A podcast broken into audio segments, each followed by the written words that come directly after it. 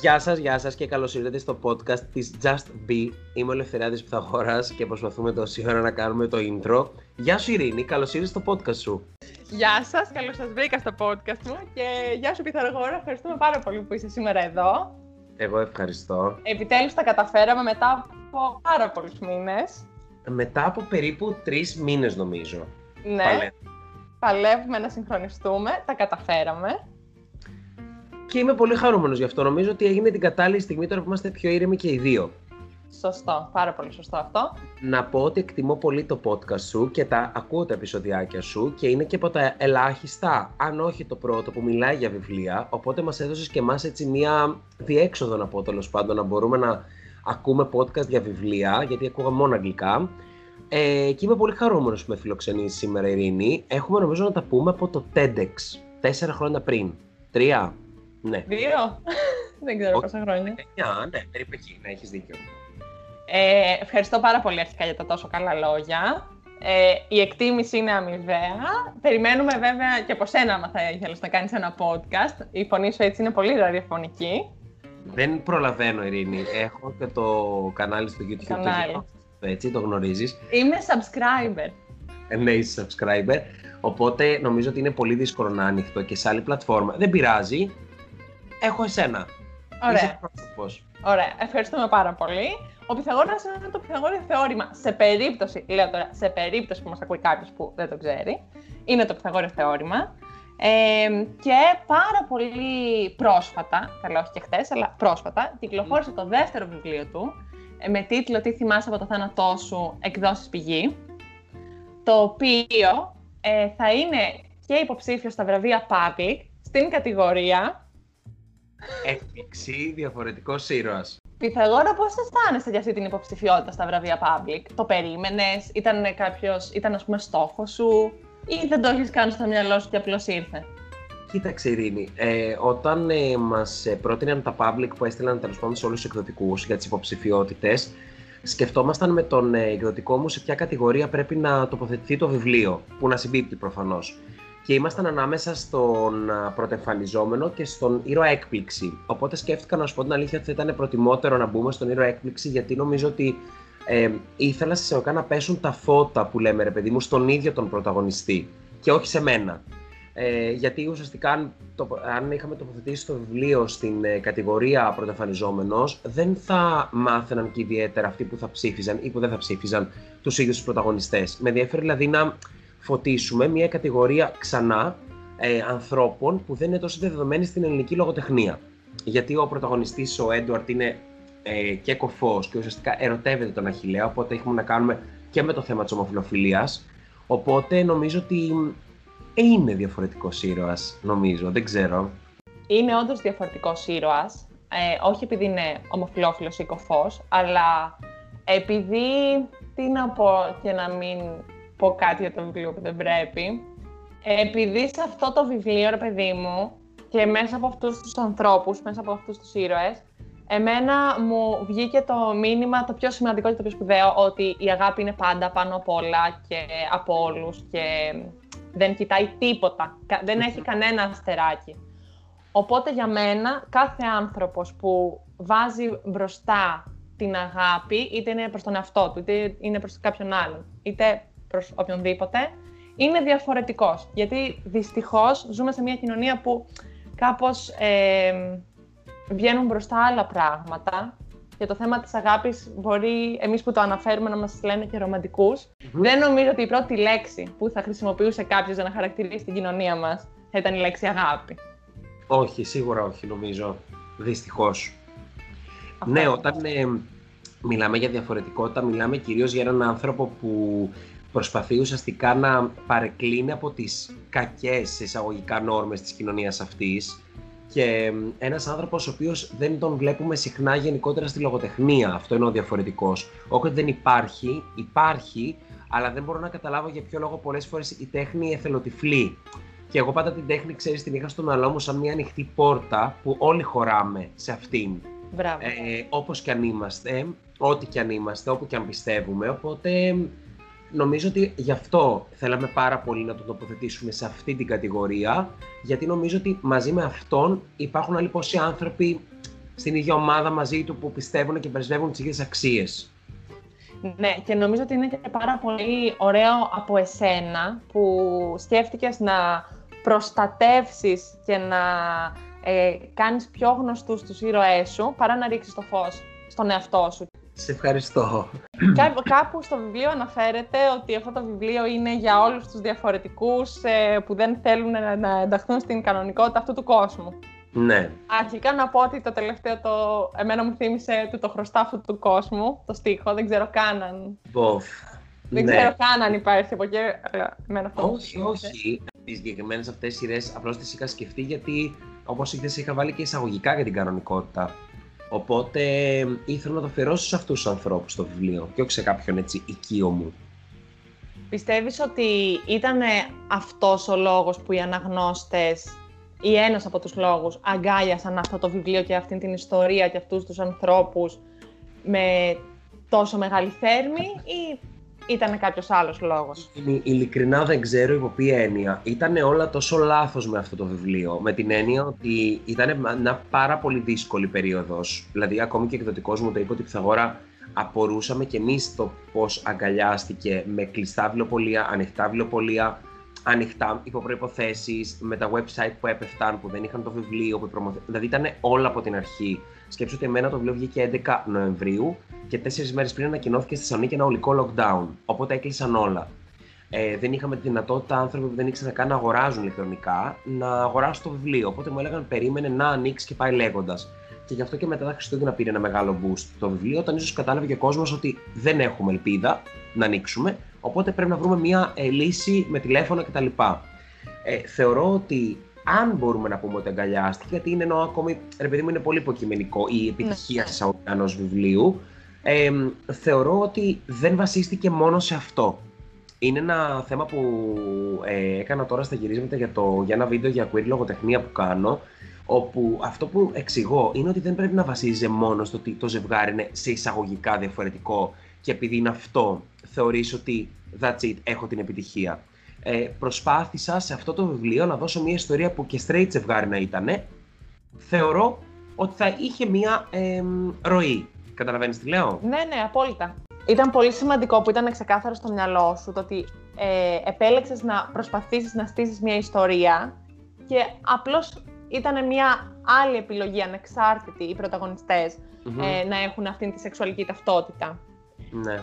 Ε, και νομίζω ότι απλώς μέσα από αυτή την επιλογή για την σεξουαλική ταυτότητα καταλάβαμε ακόμα πιο πολύ ή κάποιοι για πρώτη φορά πώς αντιμετωπίζονται αυτά τα άτομα στην ελληνική κοινωνία και όχι μόνο, κάποια συναισθήματά τους, κάποια, κα, συγγνώμη, κάποια καταπίεση που ε, δέχονται, που mm. ενδεχομένως ένα τρίτη ζευγάρι δεν το είχε. Οπότε εκεί μπορώ να δω τη διαφοροποίηση που θα έχει η ναι. ιστορία.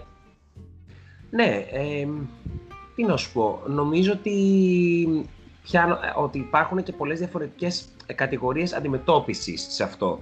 Δηλαδή, για να μπορείς να βρεις στον εαυτό σου σε όλο σου τον κύκλο. Κάποια πιο αυστηρή, κάποια πιο δίκαιη, εισαγωγικά, πολύ σκληρή και πάει λέγοντας για να μην κάνουμε και spoiler. Εμένα αυτό που μου άρεσε πάρα πολύ στο βιβλίο. Αρχικά έχω κάνει και ένα ολόκληρο επεισόδιο να μιλάω για το βιβλίο, το οποίο πολύ να το ξέρεις. Και αυτό και τα πέντε αστέρια σου στο κούτρι. ναι, οπότε μιλάω εκεί πιο αναλυτικά για το βιβλίο, αλλά δεν μπορώ να μην το αναφέρω τώρα εδώ. Μου έκανε φοβερή εντύπωση το ότι αρχικά ήταν σαν να στείνονται δύο ιστορίες παράλληλες. Το ότι το βιβλίο έχει πρώτο μέρος και δεύτερο μέρος και αυτό είναι πολύ ευδιάκριτο για τον αναγνώστη. Το ύφος είναι πολύ, πολύ διαφορετικό για μένα τέλος πάντων μου προκαλούσε διαφορετικά συναισθήματα το πρώτο μέρος και το δεύτερο μέρος. Και τέλος το ότι καταπιάστηκες και έθιξες πολλά κοινωνικά ζητήματα χωρίς να κουράσεις, τα οποία είναι όλα σύγχρονα και μας αφορούν. Ένιωθα ότι άνοιξες πολλά μέτωπα και τούπου, τούπου, τούπου, τούπου, τα τακτοποίησες όλα. Προσπάθησα, δεν ξέρω, ειλικρινά, γιατί ξέρεις ότι είναι πολύ υποκειμενικό. Δηλαδή, κάτι που εσένα, ρε παιδί μου, σε εντυπωσίασε, μπορεί σε κάποιον άλλο να μην του άρεσε καθόλου. Ναι. Αλλά το διδακτικό κομμάτι είναι κάτι που προσπαθώ γενικά να διαχειριστώ και στο βιβλίο και στη ζωή μου. Γιατί σου έχω πει ότι μου αρέσει να ελέγχω τις ζωές των φίλων μου για να είναι πιο ευτυχισμένοι αφού δεν μπορώ να ελέγξω τη δική μου. Οπότε νομίζω ότι και λόγω επαγγέλματος της φιλολογίας έχουμε μάθει να είμαστε πολύ έτσι, ξέρεις, με την υποτακτική και να παροτρύνουμε, να προτρέπουμε συνέχεια τους μαθητές, οπότε και τις μαθήτες προφανώς, οπότε νομίζω αυτό καμιά φορά ασυνείδητα βγαίνει και στο γραπτό. Τώρα θέλω να μου πεις δύο λόγια για το ταξίδι που έκανε αυτό το βιβλίο στον εκδοτικό κόσμο. Δηλαδή, εσύ τελείωσες ε, τη συγγραφή, την επιμέλεια φαντάζομαι, δεν ξέρω αν του έδωσες λίγο χρόνο στον εαυτό σου στο βιβλίο και μετά ξεκίνησε κάποια πορεία προς τους εκδοτικούς. Πώς πήγε αυτό; Κοίταξε, ε, θα ξαναπώ για όλους όσοι μας ακούν και θέλουν να γράψουν και να στείλουν γενικότερα το βιβλίο τους, να μην με λάβουν ως κανόνα γιατί πέρα από είναι όλα λάθος με μένα, έτσι. Πέρα από αυτό, ε, εγώ έστειλα το βιβλίο, σκεφτείτε περίπου 1 Απριλίου, δηλαδή στην έναρξη του πρώτου lockdown. Πολύ ωραία. Ε, σημαίνει ότι όλοι οι εκδοτικοί έκλεισαν. Δεν υπήρχε τότε και η άνεση που έχουμε τώρα, που προσαρμοστήκαμε πάρα πολύ γρήγορα μέσα σε ένα χρόνο με όλα αυτά τα διαδικτυακά. Οπότε σκεφτείτε ότι πάρα πολλοί εκδοτικοί δεν έλαβαν καν το mail μου, μου είχαν πει. Δηλαδή μου είχαν πει, ας πούμε, δεν μπορώ να αναφέρω ονόματα, αλλά ότι δεν το λάβαμε ποτέ, μπορείς να μας το ξαναστείλεις. Ή ας πούμε, κάποιοι άλλοι μου είπαν ότι Πιθαγόρα, επειδή δεν έχουμε αυτή τη στιγμή την οικονομική δυνατότητα λόγω COVID, ότι πήγανε όλα λάθος, έχουν πάει πίσω τα βιβλία που θα έβγαιναν Απρίλιο με Σεπτέμβριο. Οπότε όλα αυτά θα πάνε μετά από το βιβλίος σου φεύγει για τέλος 21. Και εγώ για έναν εξήγητο λόγο ήθελα να το γράψω τώρα. Ναι. Ε, ήθελα να το στείλω βασικά, όχι να το γράψω τώρα. Ε, οπότε ήταν λίγο δύσκολα. Αντιμετωπίσαμε περίπου από δύο εκδοτικούς ε, τη ρατσιστική αντιμετώπιση που ένας κιόλας είχε και το θράσος, το είχα ξαναπεί αυτό στη συνέντευξη, να μου πει ότι ε, θέλω, μου αρέσει ο τρόπος γραφής σου πολύ, θέλω το δεύτερο να είναι σε εμάς, αλλά όχι το πρώτο λόγο θέματος. Οπότε προφανώς δεν υπήρχε περίπτωση εγώ να πάω σε αυτόν τον εκδοτικό ε, στο, για το δεύτερο βιβλίο. Απίστευτο. Ο άλλος εκδοτικός είχε πει ότι απλώς όλο αυτό το attitude με το queer περιεχόμενο δεν ταιριάζει σε εμάς. Δηλαδή μου το πάσαρε αυτό το λεγόμενο δεν είμαι ομοφοβικός, αλλά ήταν αυτό. Δηλαδή, εμείς δεν έχουμε θέμα, αλλά δεν ταιριάζει με το attitude του εκδοτικού. Το οποίο, ο οποίος είμαι εκδοτικός, δεν είναι ότι ήταν εκδοτικός ο οποίος, ας πούμε, είχε ένα ξεκάθαρο στίγμα. Δηλαδή, ιστορικά με ιστορήματα, Μπράβο, ναι. εκπαιδευτικά, δεν ήταν κάτι τέτοιο για να το δικαιολογήσω. Κάποιοι δεν το έλαβαν ποτέ, κάποιοι μου ζήτησαν χρόνο και ε, ένας, νομίζω, οι δύο μου είχαν στείλει ξεκάθαρο μήνυμα ότι η Πιθαγόρα ε, δεν ταιριάζει με το δικό μας, αλλά όντως αυτός ο εκδοτικός το ήξερα και εγώ πριν να το στείλω. Ότι δεν ταιριάζει ναι, το βιβλίο μου ναι. σε αυτούς. Εσύ με αυτά τα σχόλια που έλαβες, τα οριακά ρατσιστικά σχόλια, ειδικά το, του πρώτου εκδοτικού που ανέφερες. Ναι. Πώς ε, σε επηρέασαν ή δεν. Το πήρα περισσότερο σαν ε, Karma is a bitch. ότι θα εκδοθεί το βιβλίο και θα σου αποδείξω ότι έκανες μεγάλο λάθος που είσαι τόσο ρατσιστής. Μόνος μου το εγώ έτσι, δηλαδή χωρίς να ξέρω πώς θα πάει τίποτε. Ναι, ναι, ναι. Θα πει ότι αξίζει σε αυτούς τους ήρωες κάποιος να τους δώσει φωνή. Τους αξίζει. Και το πήρα έτσι πολύ πατριωτικά που λέμε, ρε παιδί μου, δεν ξέρω. Όχι, έτσι είναι. Και είναι, ρε παιδί μου, πολύ, πολύ κρίμα να ζούμε σε μια ευρωπαϊκή χώρα το, το 2021 και να, να αντιμετωπίζουμε τέτοια ζητήματα και τέτοια προβλήματα. Γιατί; Όποτε θέλουμε να διαβάσουμε ένα βιβλίο που να έχει περιεχόμενο όχι απαραίτητα διαφορετικό, τουλάχιστον διαφορετική προσέγγιση, οπτική γωνία δηλαδή, να πρέπει να το διαβάζουμε από τη μετάφραση ή να το διαβάζουμε στα αγγλικά ή να περιμένουμε να μεταφραστεί, που εντάξει η μετάφραση προφανώς δεν είναι το πρωτότυπο όπως να το κάνεις, και να υπάρχουν άνθρωποι νέοι, Έλληνες, που να θέλουν να γράψουν για αυτά τα ζητήματα και να γράφουν και ωραία, γιατί είναι όπως είπες πριν, δεν είναι ότι μόνο το γράφω για να το γράψω, για να πω ότι θα δώσω αυτό το περιεχόμενο. Και να μην τους δίνετε το βήμα. Είναι πάρα πολύ κρίμα.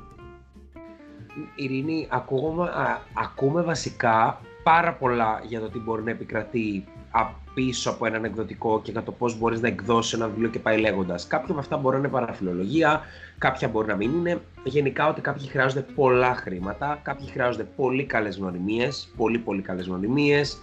Ε, κάποιοι λένε πω είναι και το timing, κάποιοι λένε ότι πρέπει να πας από εκεί, από τα γραφεία να τους το δώσεις γιατί δεν πρόκειται να δουν το mail κτλ. Δηλαδή όλα αυτά ε, νομίζω ότι πνίγουν και έναν άνθρωπο που θέλει να προσπαθήσει. Δηλαδή, αν εγώ είναι να κάτσω και να σε εισαγωγικά, επειδή μου γλύψω ένα εκδοτικό για να εκδώσω το βιβλίο μου, ε, δεν θα κάτσω να σε γλύψω. Θα πάω σε ένα μικρότερο εκδοτικό και αν όντως αξίζει το βιβλίο, θεωρώ εγώ προσωπικά ότι θα αναδειχθεί όπου και να είναι. Θα ανθίσει όπως και να έχει. Ναι, δηλαδή και ένα βιβλίο γνωστό που δεν το συμπαθώ καθόλου, το, δεν μου αρέσει καθόλου αυτό το βιβλίο, ε, το έχω πει εξάλλου παντού, ε, πήγε πάρα πολύ καλά ε, από ένα εκδοτικό που είναι πολύ πολύ μικρός, ειδικά τότε ήταν ακόμη πιο μικρός από ό,τι είναι τώρα. Ναι. Δεν θέλω να πω συγκεκριμένα ονόματα κτλ. Αλλά ναι, ναι. κάτι αξίζει, ναι. Ε, φαίνεται. Αυτό, θα αναδειχθεί. Πολύ σωστό, πολύ σωστό. Ε, τώρα, αν ε, είναι κάποιος ε, άνθρωπος που ε, θέλει να γράψει κάτι και τον φοβίζει πάρα πολύ το θέμα των, ε, των εκδοτικών ή της απόρριψης, γιατί για έναν άνθρωπο νέο δεν σημαίνει ότι είναι έτοιμος να δεχτεί οποιοδήποτε αρνητικό σχόλιο ή απόρριψη και μπορεί την απόρριψη να την πάρει και αρνητικά. Να πει πω πω με απέρριψαν οι εκδοτικοί, άρα δεν αξίζω, δεν γράφω καλά και να τα αφήσει όλα στο σιρτάρι. Να αφήσει, μπορεί να είναι και το όνειρό του δηλαδή και να μην το προχωρήσει. Τι θα μπορούσαμε να πούμε σε έναν ε, άνθρωπο έτσι νέο που. σε έναν νέο συγγραφέα, πούμε, δυνάμει συγγραφέα; Αρχικά να ξεκαθαρίσουμε ότι δεν είμαι κάτι που πρέπει να δώσω και μάνατζερ ε, συμβουλή σε ένα νέο. Σαν ε, αν ήμασταν φίλοι και καθόμασταν να πιούμε ένα Αυτό, αυτό. Από τη δικιά σου την εμπειρία. Ούτε εγώ είμαι κάτι. Τη δικιά σου την εμπειρία θα μας πεις. Κοίταξε, θεωρώ ότι είναι πολλά, μα πολλά τα παραδείγματα των συγγραφέων και των καλλιτεχνών που έχουν απορριφθεί πολλάκις και μετά κατάφερε κάποιος να καταλάβει το ταλέντο τους και να γίνει νούμερο ένα. Πρώτον.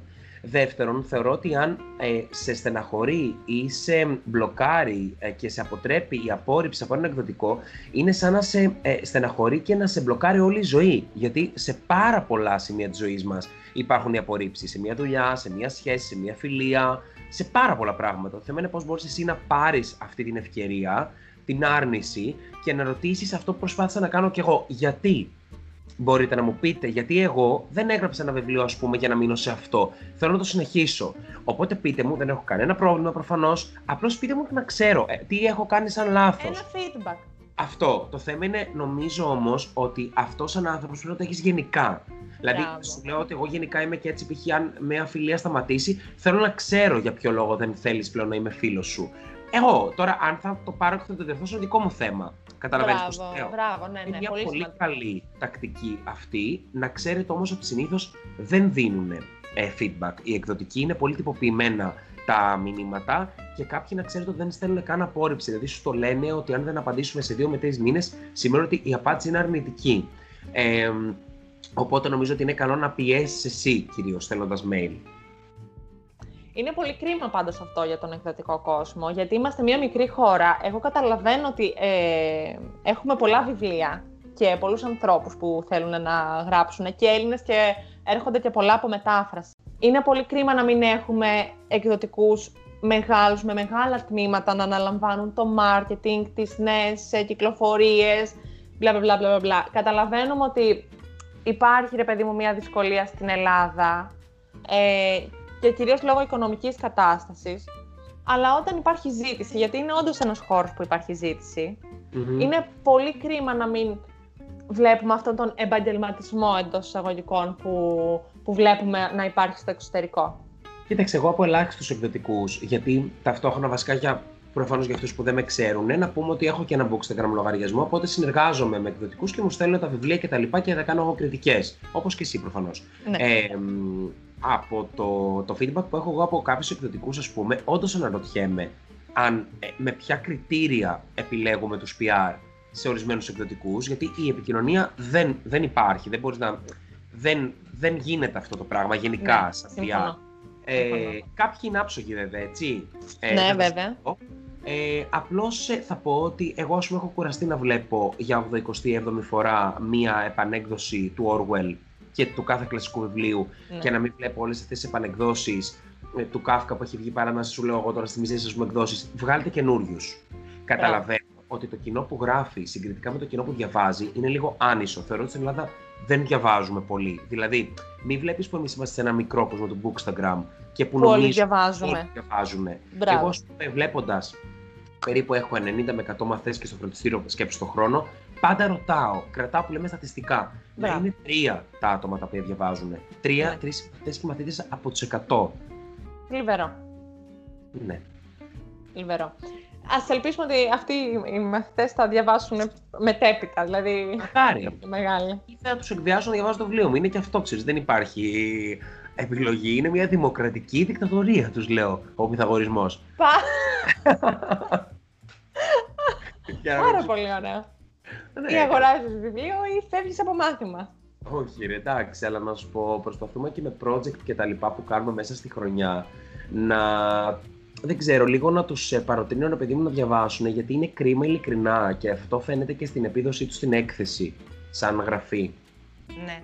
Απλώς εγώ νομίζω ότι δίνω ένα ελαφρυντικό σε αυτή την... Ε, στους εφήβους, γιατί έχουν τόσα πράγματα, πώς να σου πω, αν δεν τα έχουν μάθει και από το σπίτι να διαβάζουν, ξαφνικά δεν θα έρθει ο 15χρονος που τώρα που έχει και αυτό εδώ το εργαλείο δείχνω το κινητό μου, που εμείς όταν ήμασταν έφηβοι δεν το είχαμε. Δηλαδή, φαντάσου, εμείς στην ηλικία αυτή δεν είχαμε το ίντερνετ.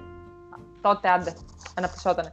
Και δεν ε, ήμασταν έτσι το ένα βιβλίο μετά το άλλο. Όχι οι σημερινοί έφηβοι. Οπότε τους δίνω ένα ελαφρυντικό πάνω σε αυτό. Ναι.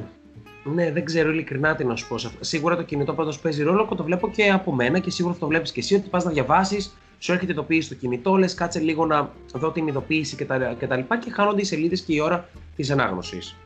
Δεν υπάρχει γύρω από αυτό το θέμα τώρα που το έθιξες. Εγώ πραγματικά κάποια στιγμή τους τελευταίους μήνες απορώ πώς έβρισκα χρόνο παλιότερα και διάβαζα πολύ περισσότερα βιβλία. Πλέον δεν ξέρω τι είναι αυτό που με αποσπά, αλλά εντάξει, δεν, δεν με αγχώνει, γιατί το θέμα είναι να διαβάσεις ένα βιβλίο για να το απολαύσεις και να, να Ναι, πάρεις και- και κάτι, να πάρεις το ερέθισμα, ρε παιδί μου.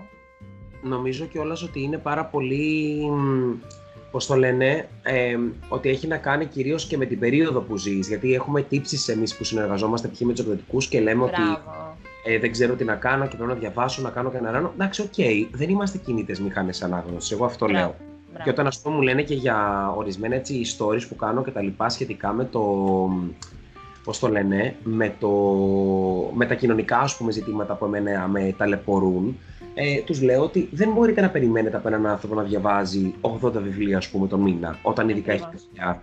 Ακριβώς. Αυτό. Και δουλειά να μην έχεις, είναι σε τι φάση βρίσκεσαι. Το βιβλίο είναι, έρχεται σε άμεση επαφή με την ψυχή σου. Θέλω να μου πεις τώρα για το, λίγο για το YouTube channel. Μάλιστα. Αρχικά, τι σου έλειπε από το Instagram και αποφάσισες να, να πας και στο OK. YouTube; Άκου τι γίνεται. Ε, εγώ γενικότερα είμαι ένας άνθρωπος που μέχρι νομίζω και πέρυσι η αυτοπεποίθησή μου ήταν στα τάρταρα. Στο δημοτικό είχα πάρα πολύ αυτοπεποίθηση. Στο γυμνάσιο και στο λύκειο, λόγω και κάποιων συμπεριφορών που δέχτηκα από παιδιά και bullying και τα λοιπά από μια συγκεκριμένη κοπέλα, ε, μου διαλύθηκε όλο μέσα μου. Στο λύκειο κάπως πήγα να το ξαναχτίσω, αλλά είναι αυτό το ότι το χτίζεις επιφανειακά και από μέσα μπάζει όλο. Στο μ, πανεπιστήμιο έτυχα και σε άτομα, γιατί στην αρχή είχα περάσει στα Γιάννενα που ήταν και από. Ε, όχι ότι δικαιολογώ την επαρχία προς Θεού, φυσικά και υπάρχουν ακομπλεξάριστα άτομα φουλ από επαρχία, αλλά έμπλεξα με άτομα τα οποία μου έλεγαν συνέχεια ότι μην κάνουμε αυτό, μην κάνουμε εκείνο, μην κάνουμε πλάκες και άρχισε να με κλείνουν πάλι στον εαυτό μου. Και όλο αυτό εν ολίγης με πολλά διάφορα θέματα δικά μου που τα ξέρει ε, ο ψυχολόγος μου. Ε, μ, δεν είχα την αυτοπεποίθηση ποτέ να βγω και να κάνω story, έστω ένα story και να μιλήσω έτσι όπως μιλάω σε σένα. Μπράβο. Ε, και αν θυμάσαι, γιατί νομίζω με ακολουθείς ειλικρινά, αν όχι από τον day one, αλλά γενικά από πολύ πολύ καιρό, ναι. ε, έγραφα κατεβατά στα stories μου για τα κοινωνικά θέματα. Αν θυμάσαι ολόκληρα κείμενα έκθεση τρίτη ηλικίου. ναι, ναι, ναι, ναι. Και μ, αφορμή στάθηκε ο, ένας μαθητής μου, ο οποίος μου έκανε το Pythagorean θεώρημα fan page και θα τον σκότωνα για να με βοηθήσει και καλά, γιατί νόμιζα ότι είμαι και εγώ δεν ξέρω τι, ας πούμε, αργυρός και σου λέει, θα έχει τόσους followers υποτίθεται που κάνουμε και fan page. Τέλος πάντων, έλεξα από αυτή τη σελίδα για όποιον την ψάξει. Ε, τώρα μόνο μπορεί να βρει κανένα δύο-τρει ψεύτικες που μου κάνουν με την επιλογή νικητών. Δεν είμαι εγώ, έχω μόνο ένα λογαριασμό, να ξέρετε. Δεν θα σα δίνω τα λεφτά σας. Τέλος πάντων, και με αφορμή αυτό, γιατί μου έστειλαν πολύ πιθαγόρα σου κάνω ένα ψεύτικο προφίλ, βγήκα σε story και μίλησα. Και τους είπα ότι να ξέρετε, είναι ο μαθητής μου. Αυτό και αυτό. Ήταν τρομερή για μένα.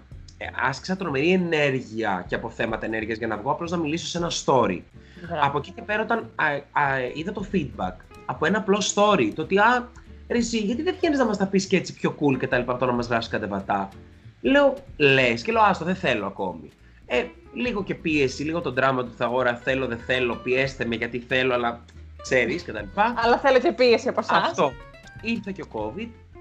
και η Εφη, φίλη μου από eBook Reviews GR, ε, μου είπε τώρα στην καραντίνα ότι ξέρεις κάτι, γιατί άρχισαν να γίνονται θέματα που εγώ ήθελα να τα εκφράσω και απλώς αισθανόμουν ότι η πλατφόρμα του ε, Instagram δεν ανταποκρίνεται πλέον και στο κομμάτι το άλλο που θέλω. Το Instagram είναι εικόνα, είναι ένα μικρό κείμενο, δεν μπορείς να γράφεις κατεβατά και καλώς και στα story χάνονται. Είναι 14 δευτερόλεπτα, ας πούμε, πες.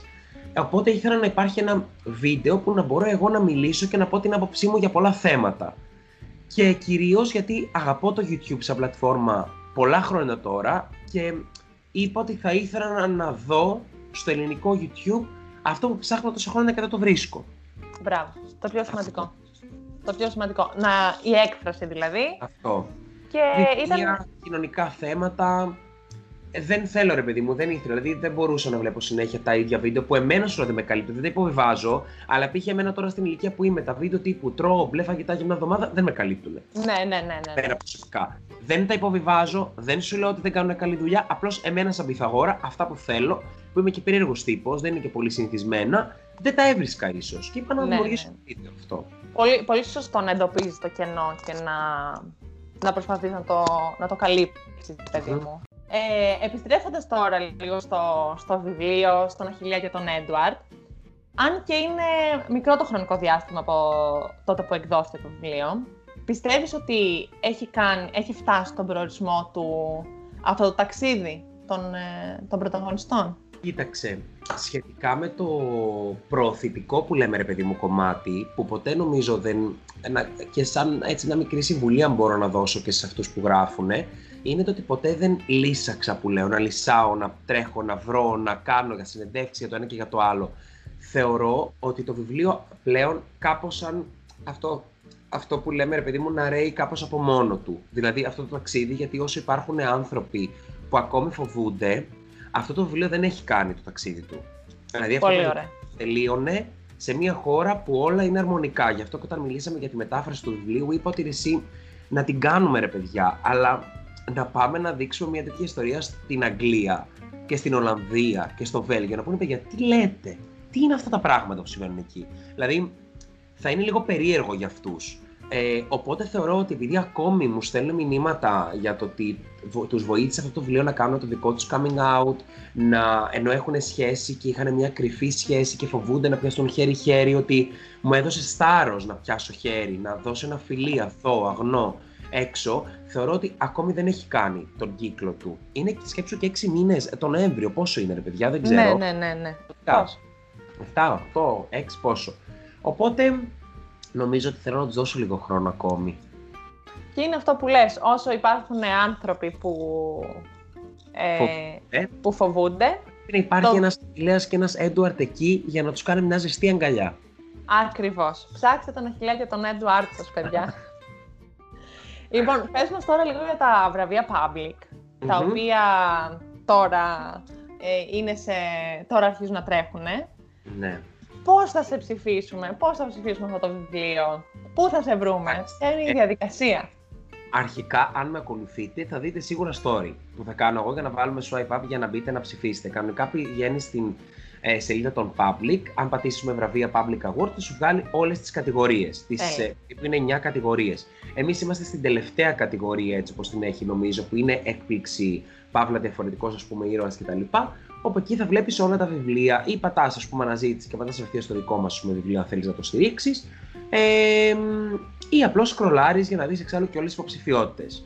Ε, αυτό. Και απλώς ψηφίζεις μέσω mail ή μέσω Facebook. Δεν είναι κάτι, ούτε χρεώνεται ας πούμε ψήφος, ούτε πρέπει να έχεις ένα ειδικό account και πάει λέγοντας. Ένα mail. Τέλεια. Πάρα πολύ ωραία. Πολύ απλή διαδικασία. Ε, καλή επιτυχία να ευχηθούμε και στα βραβεία Public. Είναι Eurovision το συγγραφέων, ρε παιδιά. Πείστε μας οπότε.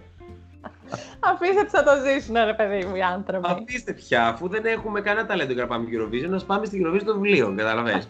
Είναι και αυτό κάτι, ο καθένας το είδος του. Ναι. Τώρα από εσένα κύριε Επιταγκόρ ε, να περιμένουμε κάτι άλλο; Κοίταξε, αυτή τη στιγμή αισθάνομαι ότι όταν πάω να μιλήσω, το αισθάνομαι βέβαια λιγότερο, να μιλήσω, να γράψω κάτι άλλο, αισθάνομαι ότι απατάω αυτούς τους δύο. Έλα ρε. Όταν ακόμη τους βάζω στο...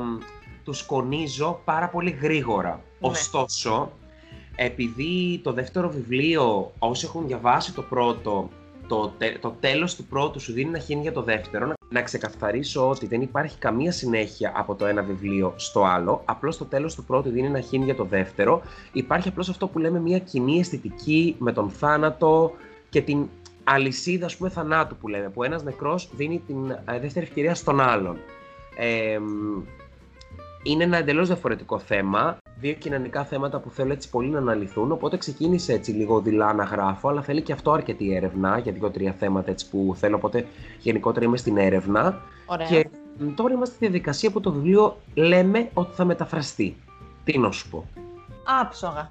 Και άλλο ένα τελευταίο που θέλω να πω, που νομίζω δεν το έχουμε πει πουθενά. Έχουμε συνεργαστεί με έναν οργανισμό που λέγεται Διαβάζω για τους άλλους. Είναι μια εθελοντική ομάδα και θέλω να το ξέρουν αυτό οι συγγραφείς, όπου μπορείς να δώσεις το βιβλίο σου και αυτή η εθελοντική ομάδα να διαβάσει το βιβλίο σου, να γίνει δηλαδή audiobook και να το ακούσουν μόνο τα άτομα τα οποία έχουν πιστοποίηση για απώλεια όρασης και υπάρχει μια ειδική πλατφόρμα, δηλαδή αν αγχωθούν για την εμπορική ζημία, ας πούμε, κτλ., μην αγχώνεστε, δεν θα γίνει εμπορική ζημία. Το ακούνε μόνο τα άτομα που έχουν πιστοποιημένη απώλεια ε, όραση από ε, αυτή την πλατφόρμα ε, και θα δοθεί ευκαιρία και σε αυτούς να διαβάσουν το βιβλίο υπέροχη πρωτοβουλία αρχικά της ομαδας υπέροχη ιδέα και μπράβο σου που και το λες, το στηρίζεις για να γίνει και πιο γνωστό. Γιατί είναι ναι. κάτι εξαιρετικό.